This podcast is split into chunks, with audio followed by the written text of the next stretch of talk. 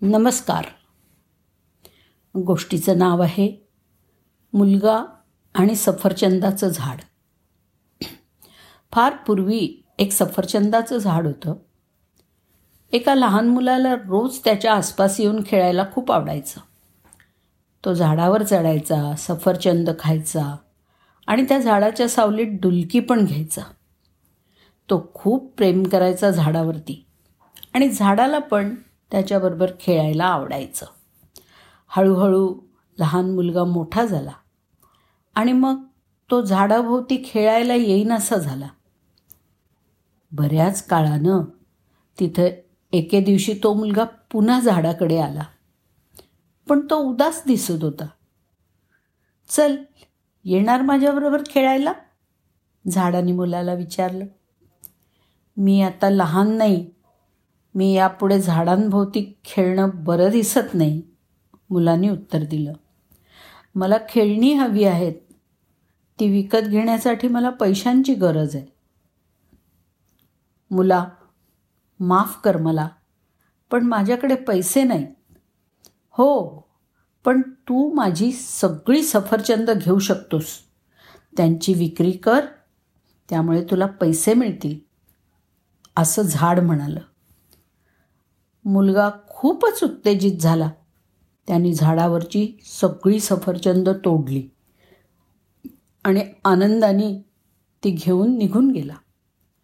नंतर तो मुलगा बरेच दिवस परत आला नाही. झाड पुन्हा उदास झालं होतं. एके दिवशी तो मुलगा परत आला. मोठा माणूस झाला होता तो. त्याच्या येण्यानं झाड अगदी उत्साहित झालं होतं. चल माझ्याबरोबर खेळ. झाड म्हणालं मला खेळायला वेळ नाही. मला माझ्या कुटुंबासाठी काम करावं लागेल. आम्हाला निवाऱ्यासाठी घर हवं आहे तू मला मदत करू शकतोस का? माफ कर.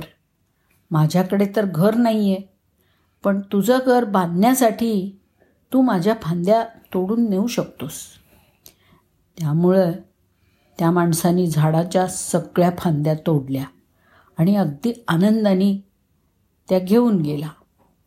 त्याला आनंदी झालेलं पाहून झाडाला पण खूप आनंद झाला.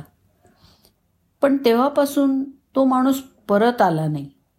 झाड पुन्हा एकाकी झालं आणि उदास झालं. उन्हाळ्याच्या एका दिवशी तो माणूस परतला आणि झाडाला खूप आनंद झाला. ये ये आणि माझ्याबरोबर खेळ झाड म्हणालं. मी म्हातारा होतोय. मला स्वतःला आराम करण्यासाठी नौकानयनाला जायचं आहे तू मला बोट देऊ शकतोस का? तो माणूस म्हणाला. बोट बांधण्यासाठी माझ्या ट्रंकचा वापर कर. तू खूप दूर जाऊ शकतोस आणि अगदी आनंदी राहू शकतोस. त्यामुळे त्या माणसानं बोट बनवण्यासाठी झाडाचं खोड कापलं. तो नौकानयनाला गेला आणि बराच काळ दिसलाच नाही. शेवटी तो माणूस अनेक वर्षांनी परतला. माफ कर माझ्या मुला पण माझ्याकडे तुझ्यासाठी आता काहीही नाही राहिलं. यापुढे तुझ्यासाठी आणखी सफरचंद नाहीत झाड म्हणालं. काही हरकत नाही. मला तरी चावायला दात कुठे आहेत आता? माणसाने उत्तर दिलं. तुम्हाला वर चढण्यासाठी आणखी ट्रंक पण नाही. तर तो माणूस म्हणाला मी आता त्यासाठी खूपच म्हातारा झालो आहे मी तुला काहीही देऊ शकत नाही. फक्त माझी मरणारी मुळं उरली आहेत. असं ते झाड अश्रूंनी भरलेल्या डोळ्यांनी म्हणालं. मला आता फारशी गरज नाही.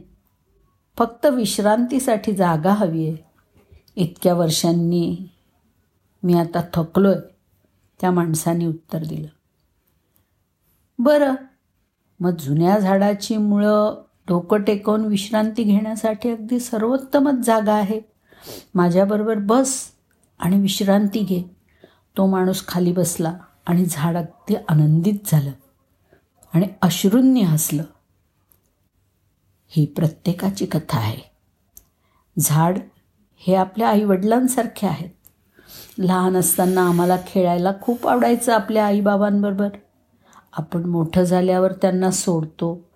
जेव्हा आम्हाला मदतीची गरज असते तेव्हाच त्यांच्याकडे येतो. काहीही असो पालक नेहमीच तिथे असतात आणि ते सर्व काही देतात फक्त तुम्हाला आनंदी करण्यासाठी. तुम्हाला वाटेल की मुलगा झाडाशी क्रूर आहे पण आपण सगळे आपल्या पालकांशी असंच वागतो. आम्ही त्यांना गृहीत धरतो. खूप उशीर होईपर्यंत त्यांनी आमच्यासाठी केलेल्या गोष्टींचं आम्ही कौतुक पण करत नाही. परमेश्वर आम्हाला क्षमा करो आणि चांगली बुद्धी देवो. धन्यवाद.